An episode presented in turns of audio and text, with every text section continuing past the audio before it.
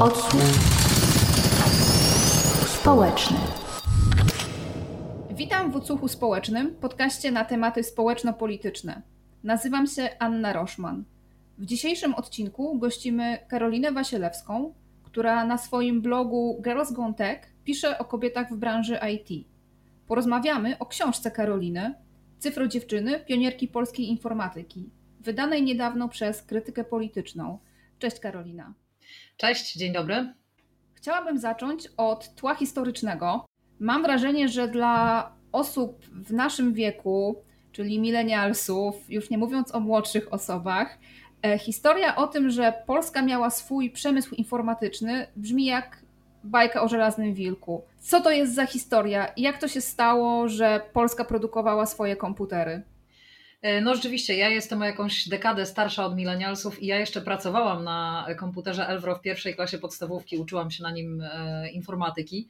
Natomiast e, rzeczywiście jest to nazwa, która już bardziej no, no, młodszym ode mnie osobom może niewiele mówić.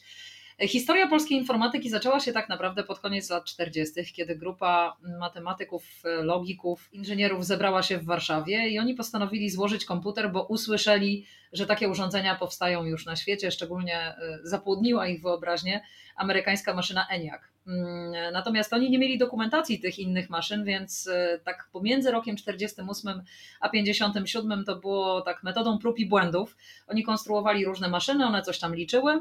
E, początkowo były to komputery analogowe, co jest dość skomplikowane i może w tej chwili nie będę tłumaczyć, na czym ta analogowość polegała. Natomiast pierwszy taki elektroniczny, który rzeczywiście nie był aż tak bardzo awaryjny, i robił to, czego od niego oczekiwano. Powstał w 1957 roku i nazywał się XYZ.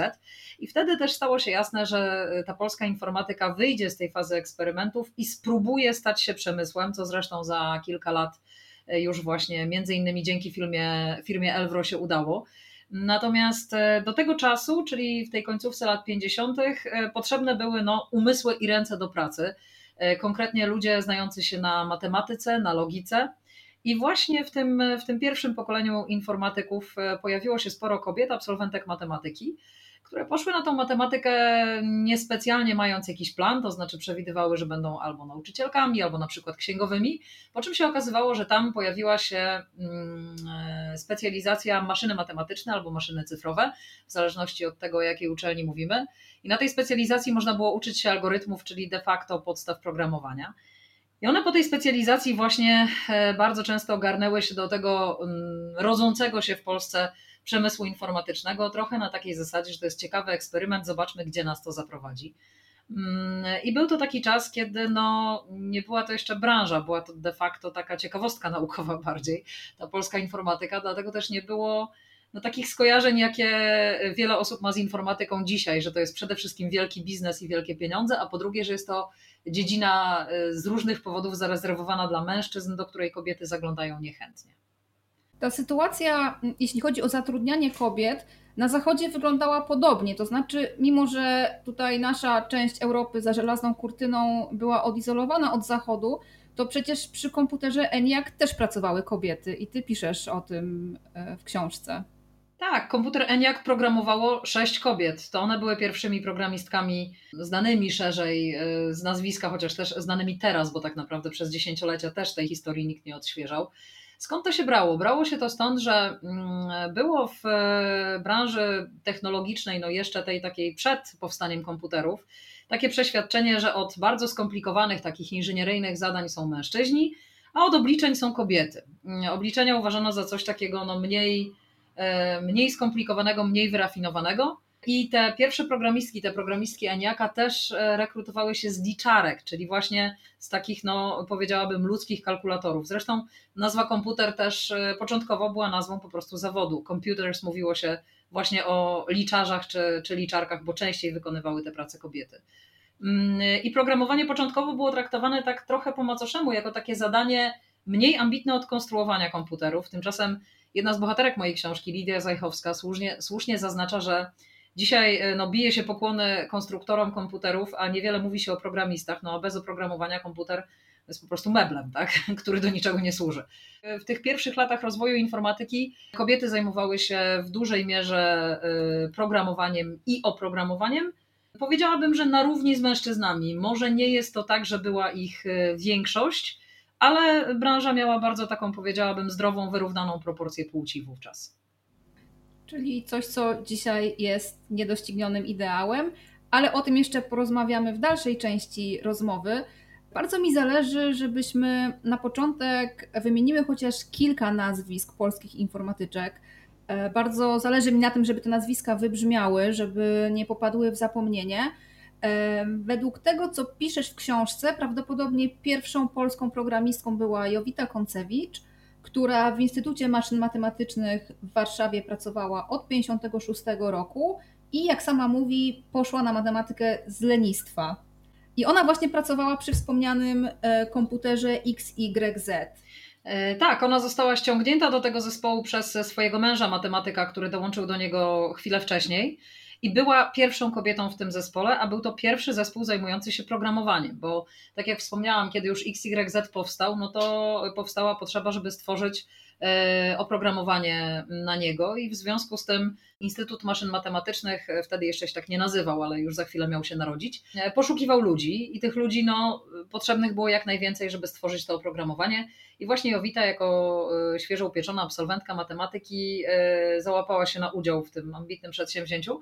I rzeczywiście przez jakiś czas była tam jedyną kobietą, a więc powtórzę to jeszcze raz, jako pierwsza kobieta w tym zespole, a że był to pierwszy zespół zajmujący się programowaniem, no może zostać uznana za pierwszą polską programistkę. Mnie się nie udało dotrzeć do nikogo, kto zajmowałby się tym wcześniej. Zresztą no, trudno byłoby tutaj na, nawet obstawiać, że, że była taka możliwość z tego względu, że właściwie dopiero na początku lat 60.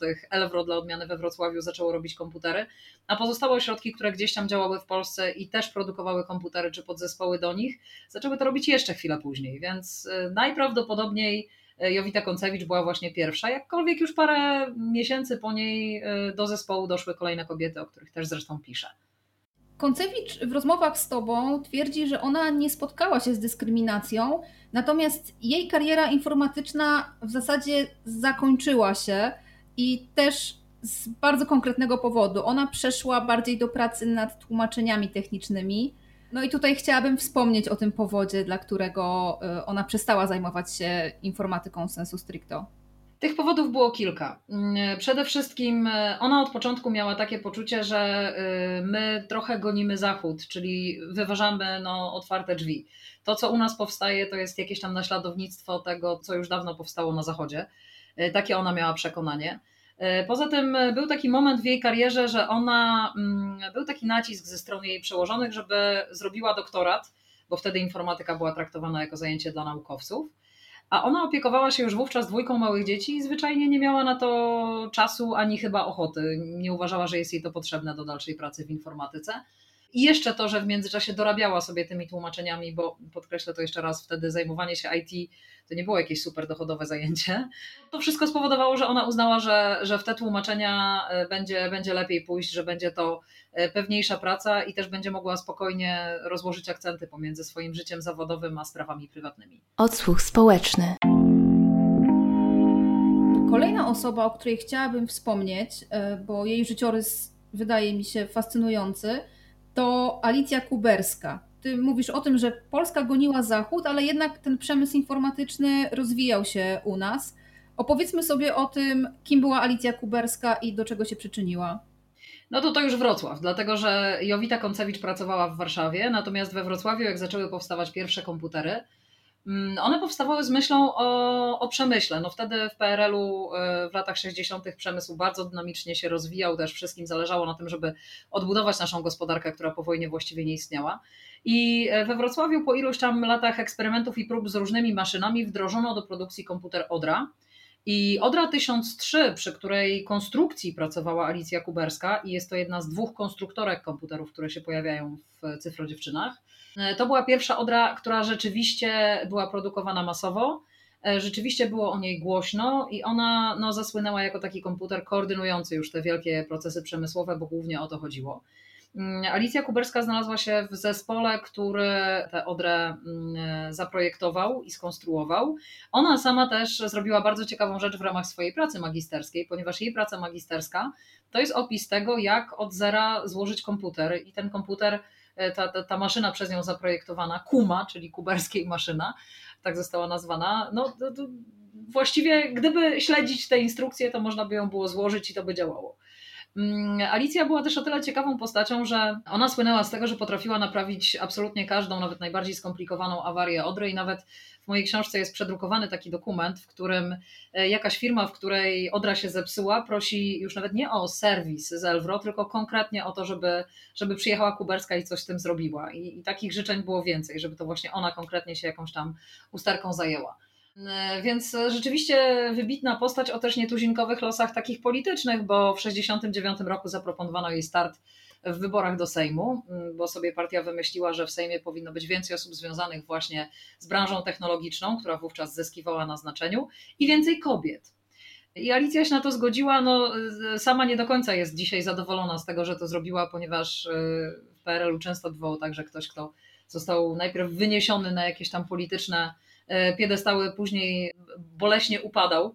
I, I tutaj też taka sytuacja być może miała miejsce, mówię być może, bo, bo no też w PRL-u nikt nikomu nie mówił wprost, że słuchaj, od tej pory będziesz prześladowany czy prześladowana z powodów politycznych.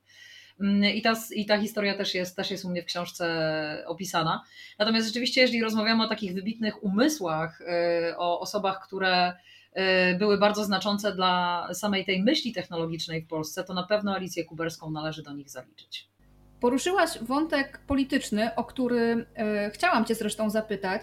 To znaczy, Ty dość dużo miejsca w książce poświęcasz właśnie zaangażowaniu politycznemu Twoich bohaterek i bohaterów, i to po obu stronach ówczesnej barykady politycznej. I tutaj chciałabym zapytać Cię o Solidarność działającą w Instytucie Maszyn Matematycznych, e, gdzie koło Solidarności powstało w latach 80 Pomysłodawczynią e, była Wanda Rutkiewicz, co jest absolutnie fascynujące, bo znamy to nazwisko przecież z zupełnie innego e, kontekstu. I tutaj jest anegdota związana z komputerem Mera 200 i postulatami sierpniowymi. Chciałabym, żebyś przytoczyła tę anegdotę, bo jest to moim zdaniem niezwykły fakt historyczny. E, tak, Mera 400. E, to, e, zaczynając od Wandy Rutkiewicz, to jest tylko jeden taki głos, że to był pomysł Wandy Rutkiewicz. Tak naprawdę nikt nie pamięta, od kogo to wyszło. Natomiast rzeczywiście jedna z moich bohaterek wspomina, że Wanda Rutkiewicz, która była zatrudniona w IMM jako elektroniczka, zaproponowała właśnie w latach 80., żeby, żeby tę Solidarność w IMM mm, stworzyć. De facto, jeżeli chodzi o te postaci kluczowe dla e, środowiska informatycznego, które były zaangażowane w Solidarność, to tutaj e, te nazwiska są dwa. E, Elżbieta Jezierska-Ziemkiewicz, czyli jedna z bohaterek mojej książki, główna konstruktorka Mary 400, właściwie kierowniczka tego projektu, i Jan Borowiec. Oni oboje wspominają, że właściwie ta Solidarność powstała w ten sposób, że najpierw powstał taki niezależny związek zawodowy naukowców w łonie IMM, a później został przez Solidarność wchłonięty jako taką strukturę no, już ugruntowanych tutaj mechanizmach działania, większą, ważniejszą i tak dalej. Jeśli chodzi o Merę 400, rzeczywiście Elżbieta Jezierska-Ziemkiewicz wspomina, że połączyła się swoją merą z merą, która działała na Politechnice Gdańskiej i tą metodą e, otrzymała być może jako pierwsza w Warszawie te 21 postulatów być może był to również e, pierwszy raz, kiedy połączono dwa komputery w takim celu e, w Polsce, więc Mera 400 no, zapisała się ma piękną kartę w historii, w historii polskiej opozycji. Natomiast jeśli chodzi o prześladowania osób ze środowiska informatycznego, one oczywiście były. Jest w mojej książce opisana historia Dariusza Kupieckiego, współpracownika Koru, który no, właściwie ze względu właśnie na tę swoją współpracę z Korem był prześladowany. Był też dość mocno chroniony przez ludzi pracujących razem z nim w IMM. To jest w ogóle dość ciekawe w całym tym środowisku, tak jak rozmawiałam z tymi ludźmi, że oni mówili, że w zasadzie w tej branży informatycznej, przynajmniej w Warszawie, e, nie spotykało się osób, które by sympatyzowały z systemem. I być może to, dlaczego tak się działo, też się zawiera w podejściu samej Elżbiety Jezierskiej-Ziemkiewicz, która powiedziała w pewnym momencie o tym, że u niej ten bunt przeciwko państwu zaczął się od tego, że ona nie mogła jako, jako informatyczka, jako konstruktorka komputerów realizować w pełni swoich ambicji, bo cały czas ktoś na górze wpadał na jakieś znakomite pomysły, tak? I były zlecane jakieś rzeczy z góry przez ludzi, którzy kompletnie o informatyce nie mieli pojęcia. Natomiast ludzie, którzy mieli pojęcie i wiedzieli, że to powinno iść w innym kierunku, musieli te projekty realizować. I właściwie od tego zaczęła się jej taka refleksja nad tym, że no, państwo zarządzane w ten sposób jej się nie podoba i ona nie chce w takim systemie żyć i od tego zaczęła się jej walka z tym systemem. Zakończona między innymi tym, że po akcji właśnie obrony Dariusza Kupieckiego przed wywiezieniem do kolejnego aresztu Elżbieta Jezierska-Ziemkiewicz została internowana. Wspominasz też o osobach, które angażowały się po tej drugiej stronie polityki. I tutaj chciałabym zatrzymać się na chwilę na historii Jacka Karpińskiego, twórcy komputera K202, który e, był współpracownikiem SB i również zdecydował się na to z pobudek zupełnie niepolitycznych. Chciałabym, żebyś opowiedziała o tym, bo to jest y, dla mnie taki przykład właśnie olbrzymiego idealizmu człowieka, który jest w stanie zdecydować się na coś dla rozpowszechniania wiedzy, dla dobra swojej branży. Jacek Karpiński to jest w ogóle postać, o której moim zdaniem powinien powstać film. Właściwie o nim i o Elżbiecie Jezierskiej-Ziemkiewicz, która kontynuowała jego dzieło i ja ciągle czekam, aż ktoś wymyśli jakiś mądry scenariusz pisany nie na klęczkach, tylko właśnie pokazujący człowieka, który zmagał się z takimi no, obcymi nam już dziś dylematami. Nam jest łatwo teraz pokazywać palcem ludzi, którzy współpracowali ze służbami e, PRL i, i mówić, że byli oportunistami. Tymczasem Jacek Karpiński chyba nie miałby szans realizować swoich bardzo nowatorskich projektów, bo jego komputery to było coś, co rzeczywiście no, odstawało od średniej realizowanej w Polsce i w Europie.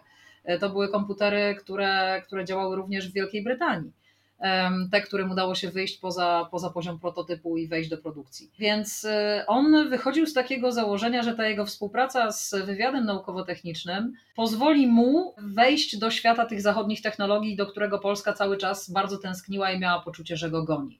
Jacek Karpiński uważał, że rozwój technologiczny powinien być ponad podziałami politycznymi.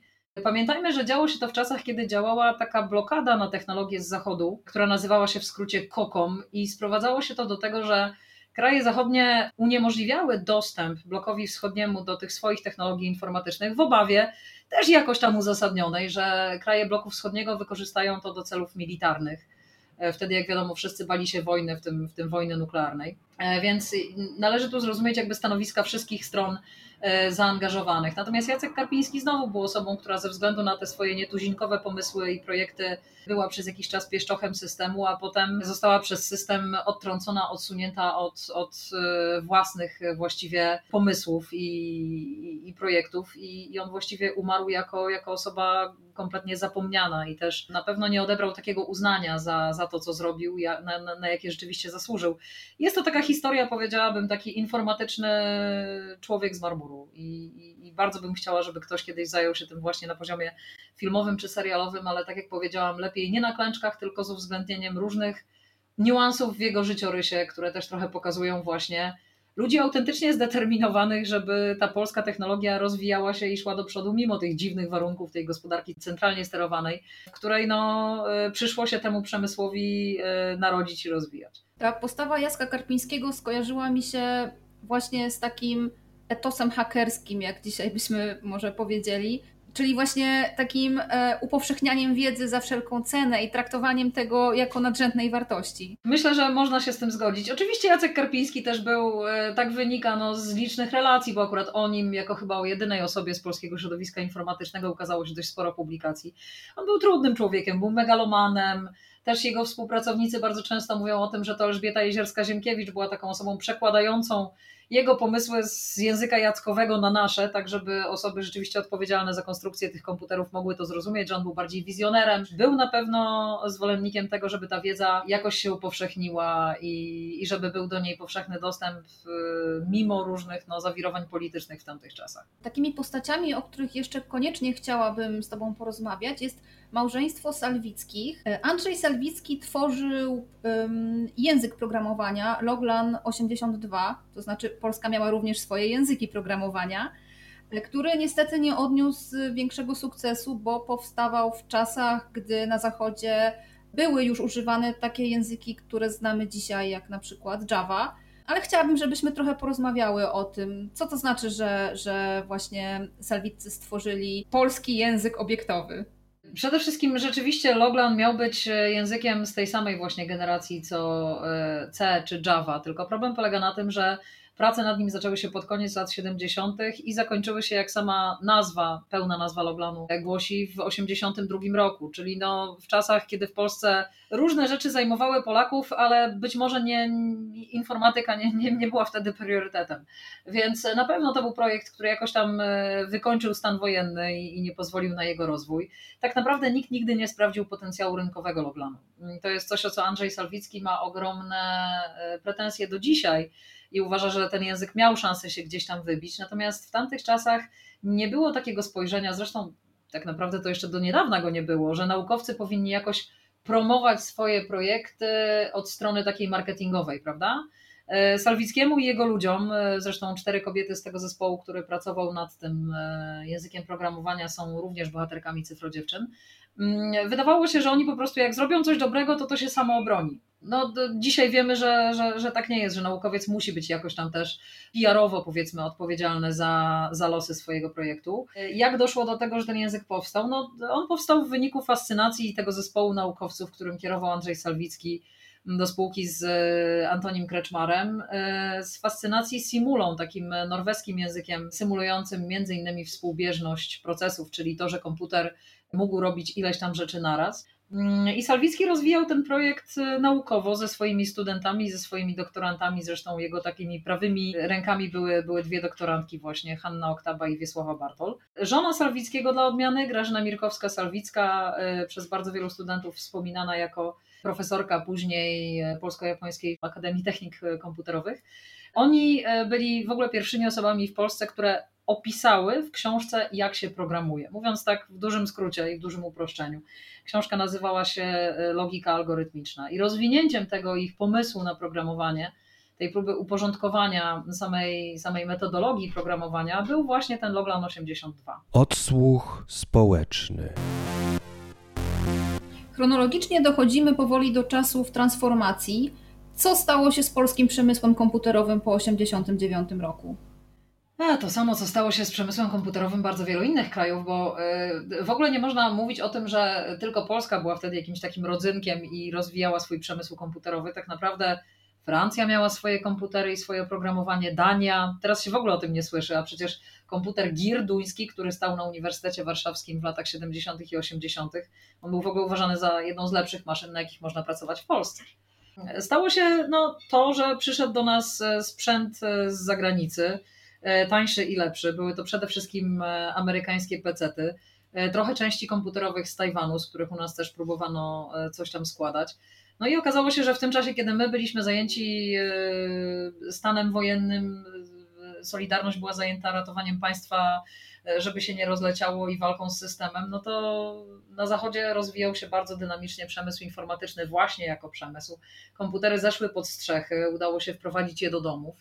E, I po prostu, no, krótko mówiąc, historię piszą zwycięzcy i te nasze komputery, wówczas jeszcze jakimś ostatkiem sił rozwijane, no nie miały szans właśnie z tą konkurencją z zachodu rozwijaną w warunkach e, wolnego rynku i eksportowaną już w momencie, kiedy to było możliwe również za żelazną kurtynę. Więc tak na dobrą sprawę ten nasz przemysł informatyczny zwinął się wraz z upadkiem PRL i kiedy się odradzał gdzieś tam już w latach 90. i na początku lat 2000, mm, to on już się odradzał jako praca nad e, systemami specjalistycznymi, takimi jak systemy bankowe, czy nad oprogramowaniem, a nie jako robienie wszystkiego, e, jakichś takich własnych autorskich projektów, prawda, właśnie na poziomie hardware'u też.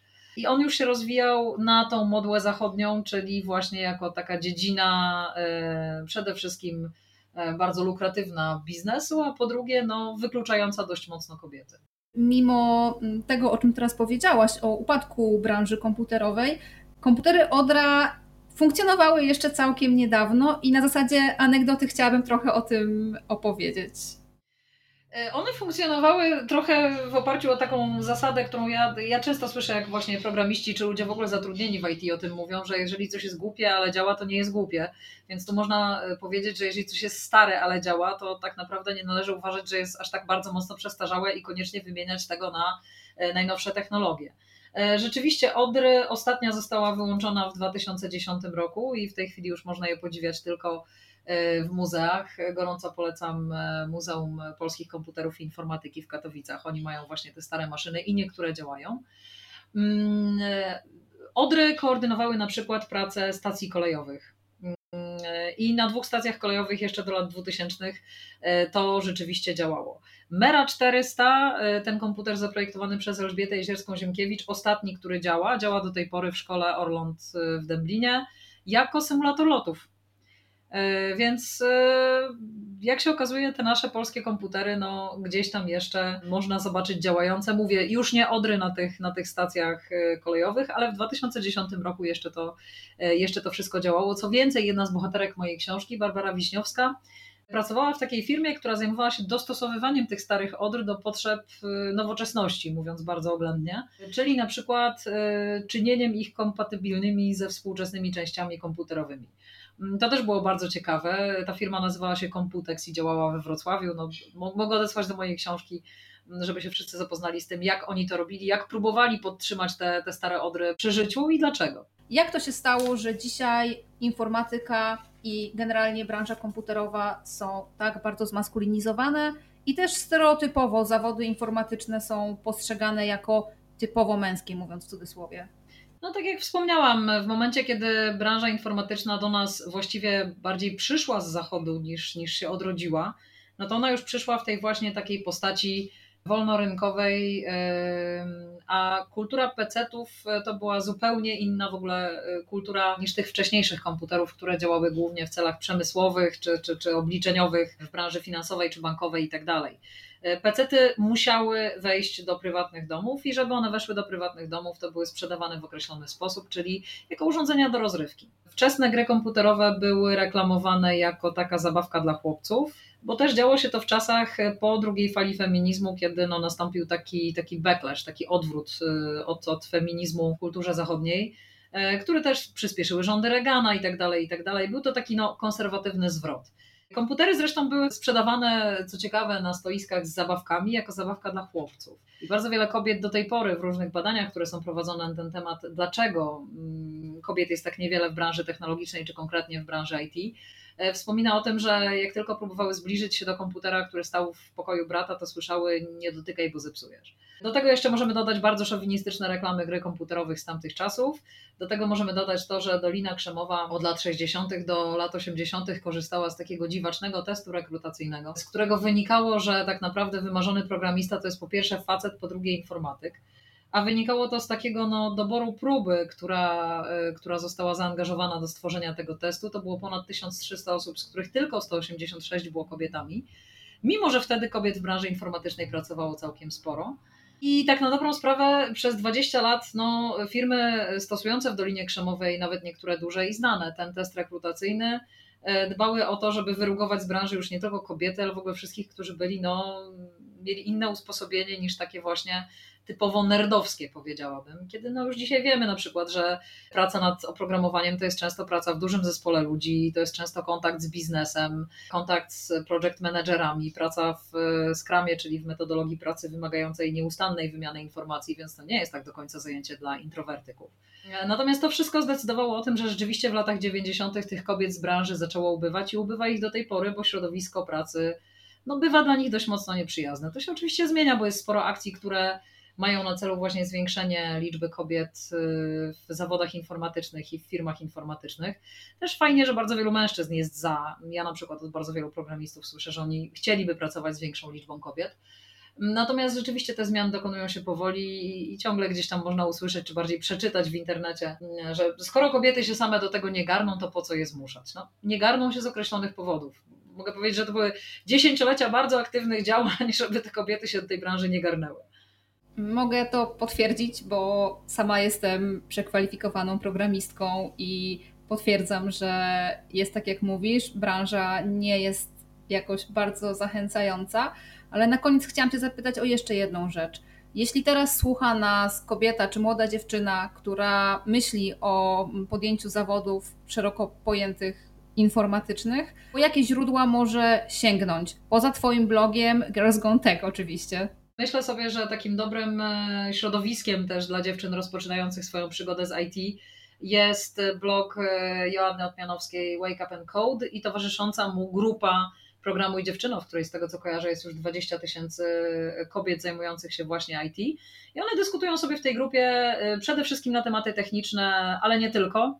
Jest również e, dużo rozmów o tym, jak zacząć w ogóle w branży, co może być istotne dla takich osób, o jakich mówisz. Bardzo rekomendowałabym też e, różne projekty realizowane przez Fundację Edukacyjną Perspektywy, bo tam e, nie dosyć, że jest akcja dziewczynna Politechniki realizowana co roku na uczelniach technicznych, kiedy to właśnie uczelnie otwierają się na jeden dzień dla dziewczyn i pokazują im swoją ofertę, pokazują im swoje absolwentki, zapraszają właśnie, właśnie kobiety związane z branżą, z branżą technologiczną, które opowiadają o swoich osiągnięciach. E, są też w ramach e, właśnie Fundacji Edukacyjnej Perspektywy organizowane takie obozy dla studentek informatyki, gdzie one mają szansę spotkać właśnie starsze mentorki i też uczyć się od siebie nawzajem. Więc tak naprawdę jak się pogrzebie po internecie, to się sporo źródeł znajdzie. A jeżeli ktoś szuka role models, czyli takich kobiet, na których może się wzorować, no to bardzo nieskromnie polecę swoją książkę Cyfro Dziewczyny, która opisuje właśnie losy kobiet, które dawniej zajmowały się projektami informatycznymi. I nie tylko dawniej, bo wiele z nich jest aktywnych zawodowo do tej pory. I do tej pory w tej informatyce pracuje, więc okazuje się, że to, co zaczęły robić w PRL-u, no, zaangażowało je właściwie zawodowo na całe życie i do tej pory jest to ich wielka miłość i fascynacja, czego no, każdej dziewczynie zaczynającej w IT również, również życzę. No i oczywiście też są społeczności, prawda, dla, dla dziewczyn działających w IT, typu Geek Girls Carrots, która jest właściwie taka najbardziej ogólna, jeżeli chodzi o um, różne zawody informatyczne. A oprócz tego mamy Girls Who Test, czyli dziewczyny, które testują. Mamy e, Girls Who UX, czyli e, dla, dla dziewczyn zajmujących się właśnie user experience. Więc tak naprawdę jakąkolwiek ścieżką by taka początkująca informatyczka, czy, czy nawet nie informatyczka, ktoś przekwalifikowany być może chciał pójść w IT, no to są, są jak najbardziej wyspecjalizowane y, grupy, grupy społeczności, które się tym zajmują, kobiece, mniejsze i większe. Tam na pewno warto zacząć, jest to na pewno przyjazne, bezpieczne środowisko.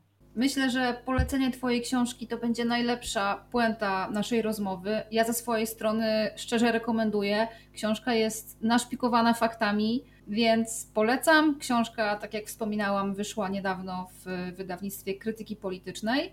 Karolina, dziękuję Ci serdecznie za rozmowę. Mam olbrzymi niedosyt, bo mam wrażenie, że mogłybyśmy poruszyć jeszcze bardzo, bardzo dużo wątków. Dziękuję Ci bardzo i naszym słuchaczom i słuchaczkom polecam książkę. To był kolejny odcinek Odsłuchu Społecznego, podcastu o tematyce społecznej i politycznej. Znajdziecie nasze odcinki na YouTube, Spotify i większości popularnych platform podcastowych. Do usłyszenia. Dziękuję bardzo.